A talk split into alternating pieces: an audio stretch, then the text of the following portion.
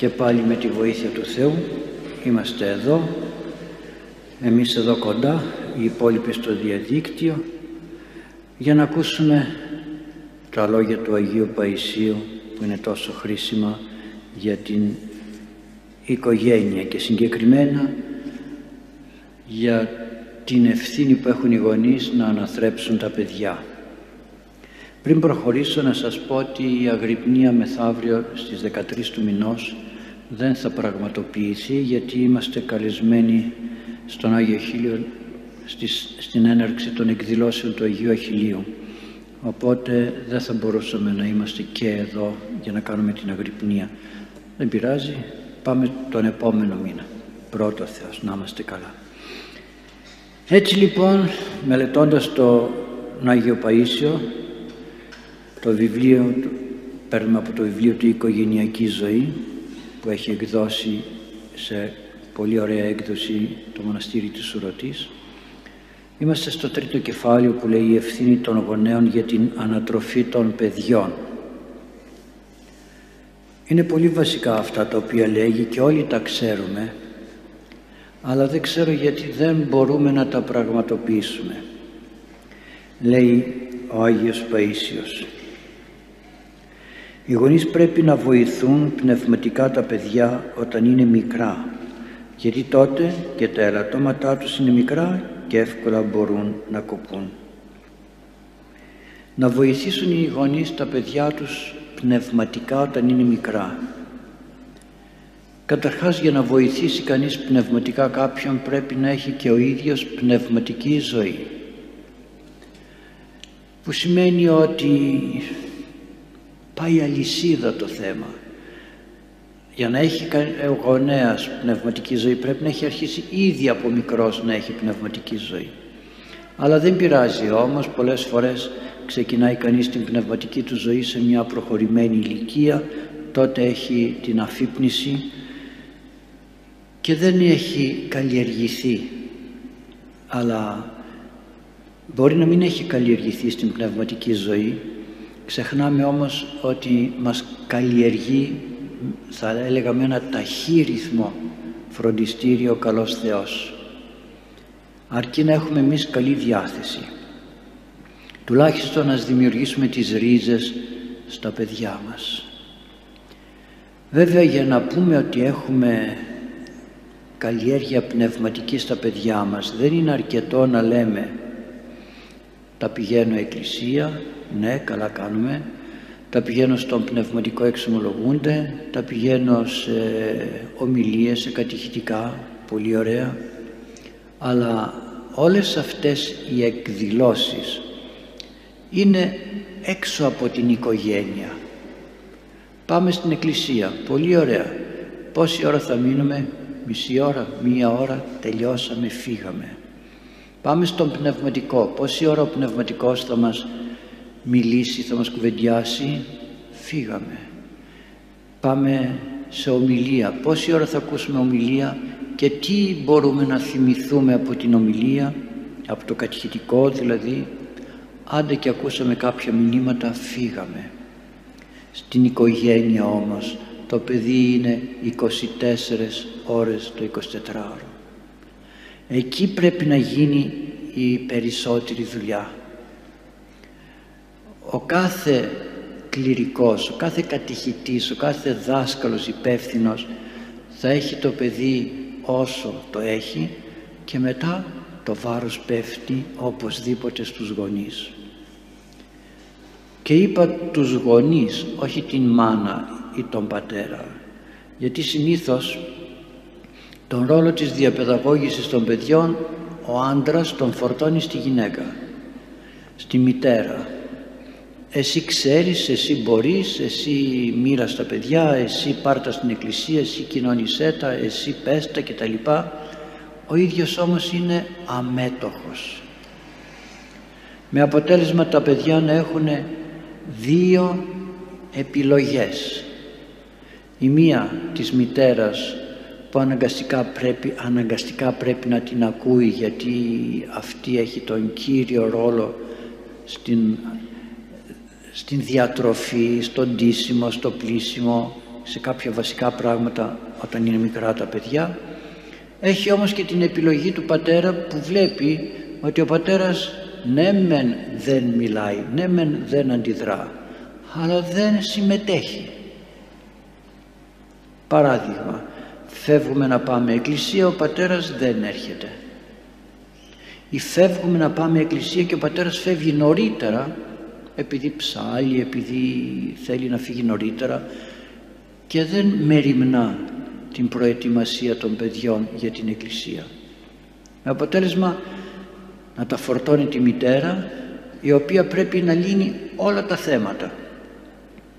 Όμως μέσα στο σπίτι ηγετική μορφή έχει, θέση έχει ο άντρας. Τα παιδιά ξέρουν την αδυναμία της μάνας και η μάνα είναι μάνα. Δεν μπορεί να είναι τόσο αυστηρή, διότι πρέπει να έχει και στοργή και αγάπη για να μαλακώνει τις δυσκολίες. Αυτό όμως το ρόλο μπορεί να τον έχει ο πατέρας, γιατί έχει από τον Θεό αυτήν την δικαιοδοσία να είναι πιο αυστηρός, να το πω έτσι, αλλά και πιο διακριτικός. Γιατί ξέρετε, πολλές φορές έχουμε έναν πατέρα στρατιωτικό, έχουμε έναν πατέρα δικαστικό, έχουμε έναν πατέρα δάσκαλο, λέω κάποια τέτοια επαγγέλματα, που αρχίζει και το ρόλο του, τον επαγγελματικό του ρόλο, τον περνάει και στο σπίτι. Δίνει εντολές, κάνει το σπίτι δικαστήριο, κάνει συνέχεια τον δάσκαλο, όχι αυτό, όχι το ένα, όχι το άλλο, με αποτέλεσμα τα παιδιά να μην μπορούν και να μην θέλουν να προσλάβουν αυτά που τους προσφέρονται. Γιατί δεν δίδονται με αγάπη, δίδονται με καταπίεση. Θέλεις δεν θέλεις θα το κάνεις, θέλεις δεν θέλεις, επειδή έχω την εξουσία δεν μπορεί να αντιδράσει το παιδί όταν είναι μικρό, θα το κάνεις. Σήμερα συνάντησα στο δρόμο έναν παππού, μια μητέρα και ένα παιδάκι. Χαριτωμένο το παιδάκι. Πήγαινε, λέει, να φιλήσεις το χέρι του ιερέως. Ήρθε. Πώς σε λένε, του λέω, μου είπε το όνομά του. Έλα να σου δώσω μια εικονίτσα. Ήρθε. Φίλησε την εικονίτσα, τη φίλησε. Πες ευχαριστώ στον ιερέα. Είπε ευχαριστώ. Και εκεί επαναπαυόμαστε και λέμε, πω πω τι καλό παιδάκι είναι. Ο παππούς θα πει το εγγονάκι τι καλό εγγονάκι είναι, η μαμά θα ικανοποιηθεί ότι το παιδί της είναι ήρεμο, ήσυχο, αλλά είναι μικρό. Όταν μεγαλώνουμε παιδιά, είναι σαν να μεγαλώνουμε θηρίο, λιοντάρι, τίγρη. Τι σημαίνει αυτό? Ότι όταν έχω ένα λιονταράκι, μια τίγρη μικρή, την κάνω ό,τι θέλω, δεν μπορεί να εκδηλώσει τη δύναμη του και αναγκαστικά πειθαρχεί, και εγώ πιστεύω ότι καλά τα πάμε. Ναι, αλλά αυτό το θηρίο όταν μεγαλώσει θα εκφράσει τη δύναμή του και θα με πνίξει όταν εγώ δεν θα συμπεριφερθώ καλά. Έτσι την παθαίνουν οι γονείς και πέφτουν στην παγίδα λέγοντας, καλό είναι το παιδί μου, φίλησε το χέρι του ιερέως, πήρε την εικονίτσα, είπε ευχαριστώ. Δεν τελειώσαμε όμως. Ο πειρασμός κάθεται στη γωνία, ο διάβολος κάθεται στη γωνία και κοιτάει και λέει, ωραία, εσύ τα έκανες αυτά, πολύ ωραία, εγώ θα έρθω άλλη ώρα και θα το κάνω το παιδί να γκρινιάζει, να κλαίει, να μην σε αφήνει να κάνεις δουλειές, και θα σου πω και σένα, άνοιξε του τώρα το κινητό ή το τάμπλετ ή την τηλεόραση να δει ένα παιδικό, να ησυχάσει ή να κάνεις και εσύ τη δουλειά σου. Και επιτυγχάνει λέγοντας, βλέπει παιδικό. Και όταν έρχονται μετά μεγαλώνοντας τα παιδιά και λένε στην εξομολόγηση, βλέπω βρώμικα πράγματα στην τηλεόραση. Γιατί βλέπεις βρώμικα, λέω, και οι λέξεις βρώμικο για ένα παιδί είναι σχετική. Εκεί που βλέπω ένα παιδικό, Τι κάνει? Μπαίνει η διαφήμιση, μπαίνει το α, μπαίνει το β και το παιδάκι βλέπει. Η μαμά κάνει τις δουλειές λέγοντας, βλέπει παιδικό. Και τι γίνεται? Πρέπει να έχουμε μία επαγρύπνηση. Δεν πρέπει να επαναπαυόμαστε λέγοντας το έδωσα εκεί, το έκανα αυτό, το έκανα εκείνο και τελειώσαμε. Δεν τελειώσαμε. Είναι το πιο δύσκολο έργο το να είσαι μάνα, να είσαι πατέρας, και το πιο υπεύθυνο έργο και το πιο δυνατό έργο. Ο πνευματικός έχει την ευθύνη στους ανθρώπους, αλλά είναι μέχρι ενός σημείου, μέχρι ενός σημείου. Εγώ θα μιλήσω σε εσάς, θα ακούσετε, θα φύγετε, θα πείτε τι ωραία που υπόθηκαν, αλλά εγώ στη συνέχεια δεν είμαι στη ζωή σας για να με έχετε συνέχεια δίπλα και να έχω την ευθύνη των πράξεών σας. Έχω την ευθύνη των λόγων μου. Άρα λοιπόν και οι γονείς έχουν τώρα την ευθύνη όλων των καταστάσεων που ζει ένα παιδί και μεγαλώνει. Και να σας πω και κάτι, γιατί πολλές φορές απογοητευόμαστε και λέμε τι κάνω τώρα. Μεγάλωσα ένα παιδί και μεγάλωσε σωστά. Μεγαλώνω και ένα άλλο παιδί και αυτό η ίδια μάνα τα μεγαλώνει, ο ίδιος πατέρας το μεγαλώνει.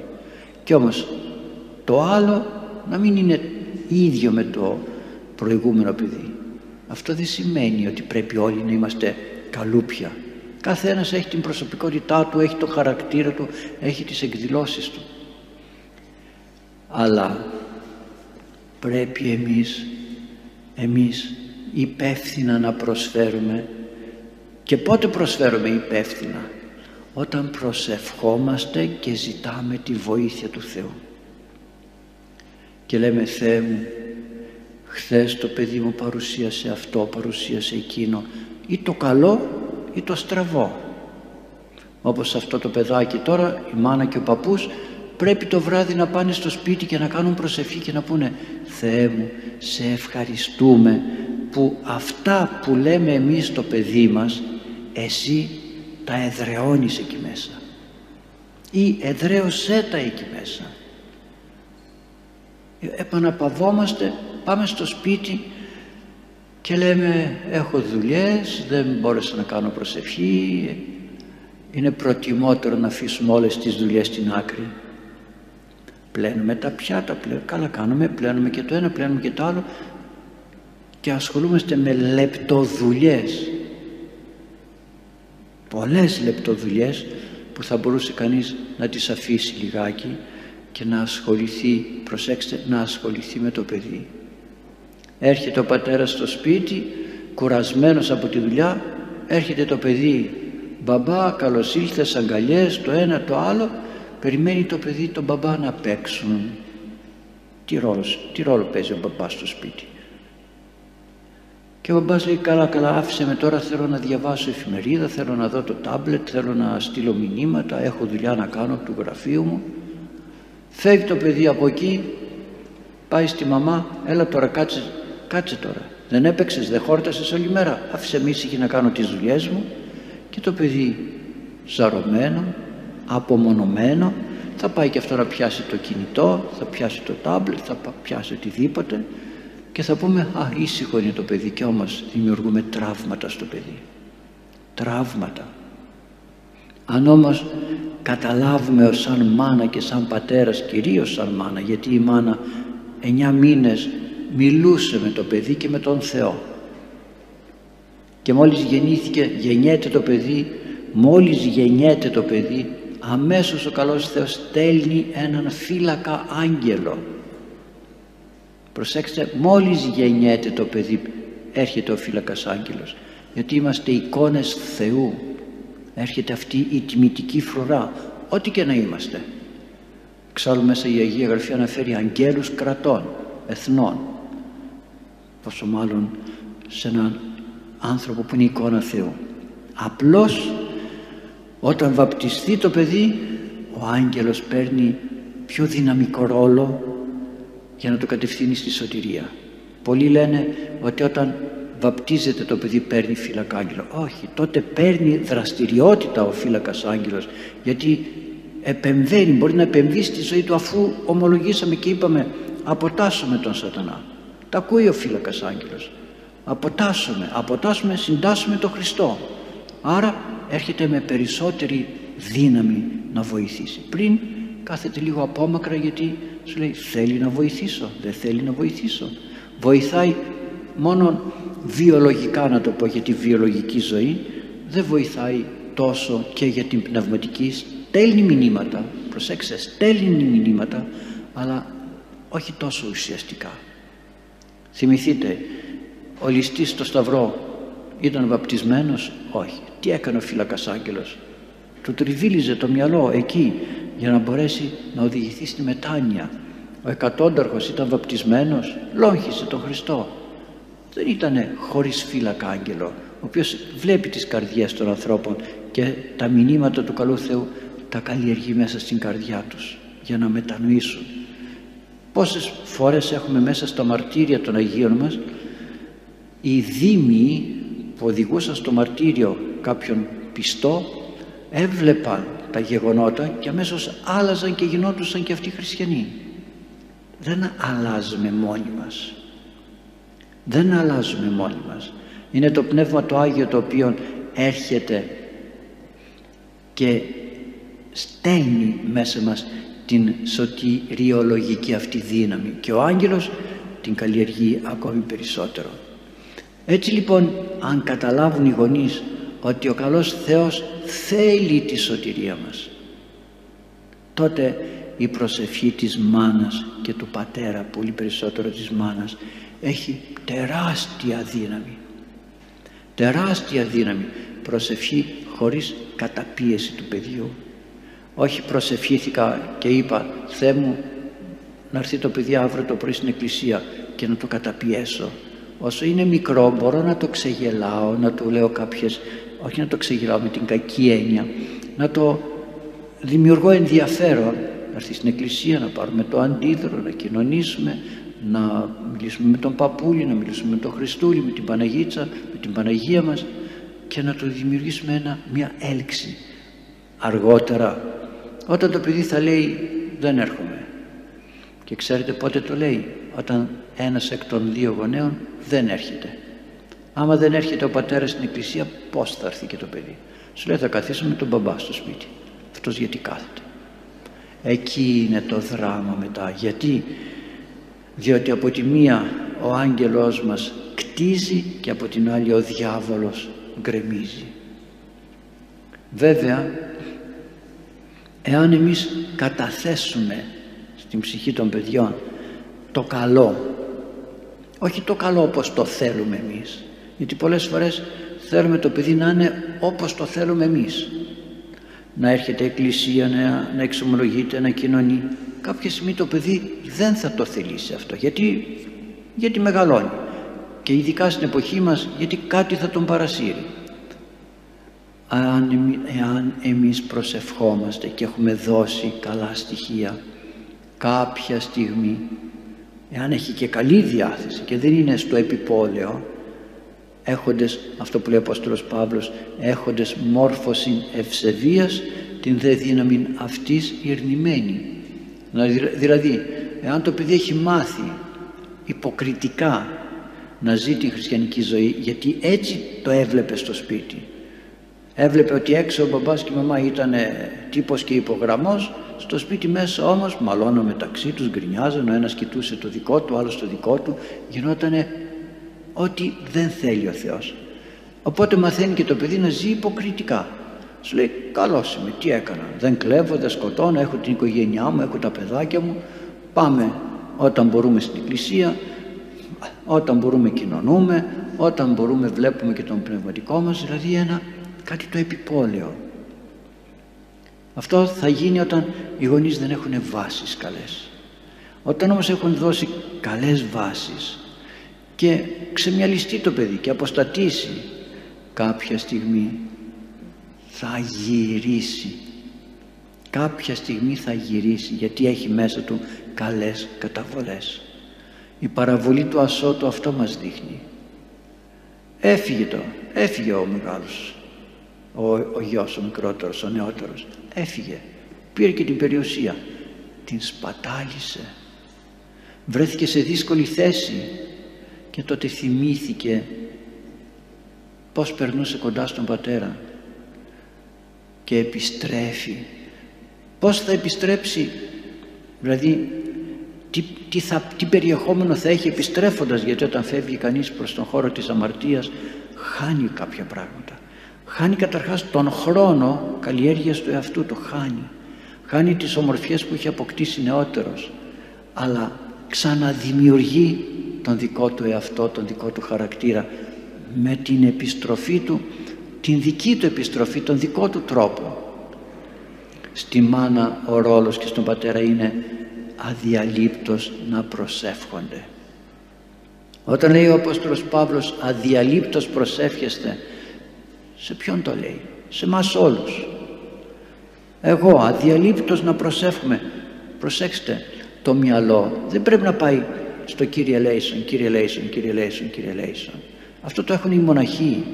Ο καθένας από μας με το αδιαλείπτος προσεύχεστε πρέπει να έχουμε στο νου μας το παιδί μας, τον άντρα μας, τον πατέρα, τη μητέρα, και να λέμε, περπατάμε στον δρόμο, βλέπουμε ένα παιδί ταραξία, περνάει με τη μηχανή και δημιουργεί τέτοιον θόρυβο που μας εκνευρίζει.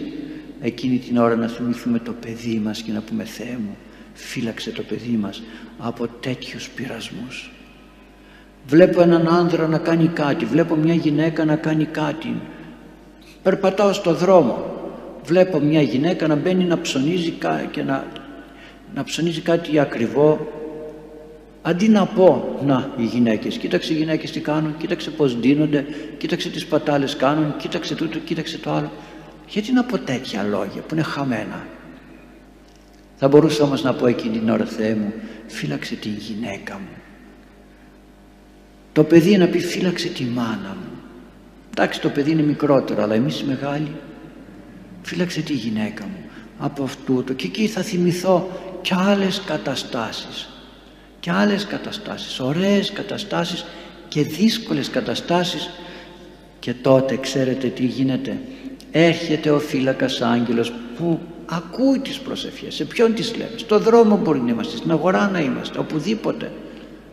Ακούει ο φύλακας άγγελος και μπαίνει στην καρδιά του αλουνού και βοηθάει, έτσι ώστε να παλέψει ο άνθρωπος με τον εαυτό του, με τον πειρασμό και με τα προβλήματα που υπάρχουν και να διορθωθεί. Τι βγαίνει όταν μπροστά στο παιδί οι γονείς μαλώνουν για κάτι που έγινε? Τι βγαίνει? Άντε και να μην είναι μπροστά το παιδί, τι βγαίνει που μαλώνουμε? Τότε πρέπει να καθίσουμε και να πούμε, έχω δουλειά να κάνω με τον εαυτό μου. Τον εαυτό μου, όχι να πάμε στο πνευματικό και να πούμε, έτσι μου έκανε ο άντρας μου, έτσι μου έκανε η γυναίκα μου, έτσι τούτο, έτσι εκείνο. Εγώ έχω δουλειά να κάνω με τον εαυτό μου, γιατί ξέρετε, εάν έχω την εξυπνάδα, την πνευματική εξυπνάδα, την τρέλα που λέει και ο Άγιος Παΐσιος πολλές φορές, και αυτό που έλεγε ο λαός, κάνε τον χαζό, τόσο όμορφο. Την κατά Θεό τρέλα λέει ο Άγιος Παΐσιος. Κάνε τον χαζό, έλεγε ο λαός. Τι? Κάνε ότι δεν καταλαβαίνεις. Μην αφήνεις το εγώ να θυχθεί εκείνη την ώρα και να πεις, έτσι μου μιλάς εμένα? Εγώ κάνω τόσο για σένα και εσύ έτσι μου μιλάς? Όταν λέει ο Απόστολος Παύλος, επαναλαμβάνω, το αδιαλείπτος προσεύχεστε, την ώρα που ο άλλος μανάβει τον θυμό, καταργώ την προσευχή. Το αδιαλείπτος σημαίνει συνεχώς. Εκείνη την ώρα δεν πρέπει να προσευχηθώ περισσότερο και να πω, Θεέ μου φύλαξέ με. Θεέ μου φύλαξέ με και εμένα και τον άλλον, τον άνθρωπό μου, ο οποίος αυτή τη στιγμή έχει υποδουλωθεί στον διάβολο και τον στριφογυρίζει. Και όχι να φτάνουν τα παιδιά, είναι κατάντημα να φτάνουν τα παιδιά και να λένε, τώρα σταματήστε, φτάνει. Πολλά είπατε, σταματήστε. Και να είναι παιδιά 5ης, 6ης Δημοτικού, 4ης Δημοτικού, Γιατί έγινε μία φορά, έγιναν δυο φορές, έγινε τρεις φορές, οπότε το παιδί έχει απίβδησε. Σου λέει τι γίνεται, έτσι θα είμαστε τώρα, έτσι θα ζούμε. Το παιδί θέλει να βλέπει τους γονείς αγαπημένους και προπαντός. Το παιδί ξέρει παππού και γιαγιά, δεν ξέρει ο πατέρας και η μάνα του μπαμπά, ο πατέρας και η μάνα της μαμάς. Δεν ξέρει το παιδί το σόι του πατέρα, το σόι της μάνας. Τους βλέπει όλους και τους αγαπάει όλους το ίδιο. Ο παππούς και η γιαγιά, ο παππούς και η γιαγιά, ο ξάδελφος, η ξαδέλφη μου, ο θείος, η θεία. Δεν κάθεται να πει ότι αυτός είναι θείος, αλλά είναι θείος γιατί είναι αδερφός του μπαμπά ή είναι θείος γιατί είναι αδερφός της μαμάς και να τα ξεχωρίσει. Όταν όμως δει εμάς να λέμε το σόι σου, το σόι σου, η μάνα σου, ο πατέρας σου και το ένα και το άλλο, τι κάνουμε στο παιδί? Δημιουργούμε διχασμό, μια διχασμένη προσωπικότητα, με αποτέλεσμα άντε να βοηθήσεις μετά το παιδί, τι να βοηθήσεις? Άρα λοιπόν πρέπει να είμαστε διακριτικοί, σοφοί, συνετοί και όχι επίμονοι. Τώρα το θέλω, τώρα θα το κάνεις, έτσι το θέλω, έτσι θα το κάνεις. Υπάρχουν πολλοί τρόποι να βοηθήσουμε το παιδί μας και να το έχουμε κοντά μας. Να φτάσει το παιδί να είναι 15-16 χρονών και να λέει τι ωραία μητέρα που έχω, πάντα μου συμπαραστέκεται στα προβλήματα, στην αντίδραση, στην αντιλογία. Τι καλό πατέρα που έχω, μου έχει δώσει τόσες συμβουλές, τόσες γνώμες. Θα επαναστατήσει το παιδί. Προσέξτε, δεν μιλάω για επαναστατήσεις εφηβείας. Δεν υπάρχει αυτό το κατασκευάσαμε, το κατασκεύασε η εποχή μας, γιατί δημιουργήσαμε παιδιά απρόσεκτα. Υπάρχει η αντίδραση της ηλικίας, γιατί ξέρει το παιδί οριμάζει, ξέρει ότι έχει δύναμη, ότι έχει γνώση, μπορεί να δουλέψει, μπορεί να προστατέψει τον εαυτό του, μπορεί να δημιουργήσει, αλλά δημιουργείται αυτή η αίσθηση της εφηβείας όταν οι γονείς δεν έχουν δημιουργήσει προϋποθέσεις τέτοιες ώστε το παιδί να μπορέσει να παλέψει. Αυτά δεν τα λέω θεωρητικά, τα λέω από εσάς. Βλέπω πως μεγαλώνει η α οικογένεια το παιδί της, βλέπω πως το μεγαλώνει και η β οικογένεια το παιδί της και λέω κοίταξε να δεις, αυτή με αυτόν τον τρόπο τι πέτυχε, οι άλλοι με αυτόν τον τρόπο τι πέτυχε. Δικές σας εμπειρίες και δικά σας αποτελέσματα έρχονται σε μένα.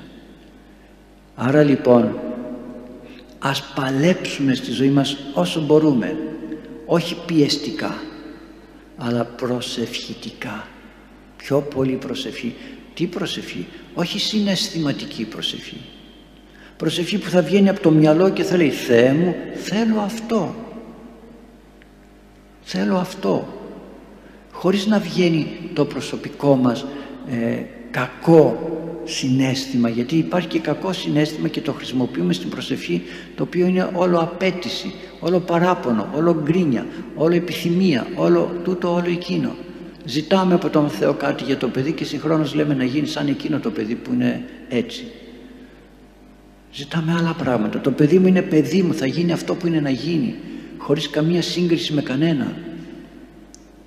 Και τότε, όντως τότε θα έχουμε κάτι κάνει για να βοηθήσουμε την πνευματική ανατροφή των παιδιών. Κάτι, δεν είναι μόνο αυτά, είναι πάρα πολλά, πλήθος.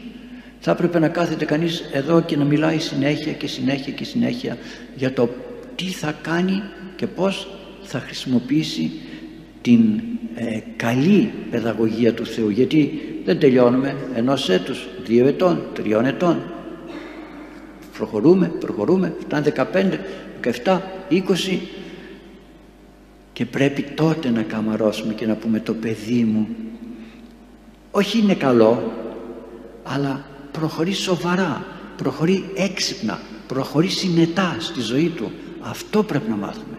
Και όταν το παιδί ξέρει να προχωρεί στη ζωή του έξυπνα, να αντιμετωπίζει τα προβλήματα μόνο του και να λέει όχι αυτό δεν με συμφέρει, αυτό με συμφέρει, τότε κάναμε κάποια δουλειά. Και μετά θα έρθει και ο καλός Θεός και θα προσθέσει και εκείνος ό,τι καλύτερο έχει ώστε να βγει στην κοινωνία ένας καλός δάσκαλος, ένας καλός κυβερνήτης, ένας καλός παπάς, ένας καλός επίσκοπος. Λέμε, ο παπάς μας κάνει έτσι, ο επίσκοπος κάνει έτσι. Και εσύ τι έδωσες στα παιδιά σου για να υπάρχει ένας καλός επίσκοπος, ένας καλός ιερέας? Δεν τα υπολογίζουμε αυτά. Ή ένας καλός δάσκαλος, ή ένας καλός κυβερνήτης με φόβο Θεού. Άρα λοιπόν, αγαπητοί μου, μπορεί να πει κανείς, τώρα πέρασαν τα χρόνια, τι να κάνω? Είτε σαν μάνα, είτε σαν παππούς, είτε σαν νέος, πρέπει πάντα να σκεφτόμαστε και να λέμε πώς πορεύομαι εγώ στη ζωή μου και τι παράδειγμα δίνω στους υπολείπους, έχοντας πάντοτε, προσέξτε, έχοντας πάντοτε στραμμένη την επιθυμία μας, το θέλω μας, στο θέλω του Θεού και όχι στο θέλω το δικό μας. Να σας ευλογεί ο καλός Θεός. Καλή συνάντηση την επόμενη Πέμπτη. Σας υπενθυμίζω πάλι πρώτο Θεός ότι η αγρυπνία δεν θα γίνει 13 του μηνός, γιατί θα είμαστε στον Άγιο Αχίλλιο, και στη συνέχεια ό,τι μπορούμε καλύτερο να κάνουμε στα παιδιά μας χωρίς πίεση. Χριστός Ανέστη, καλό ξημέρωμα.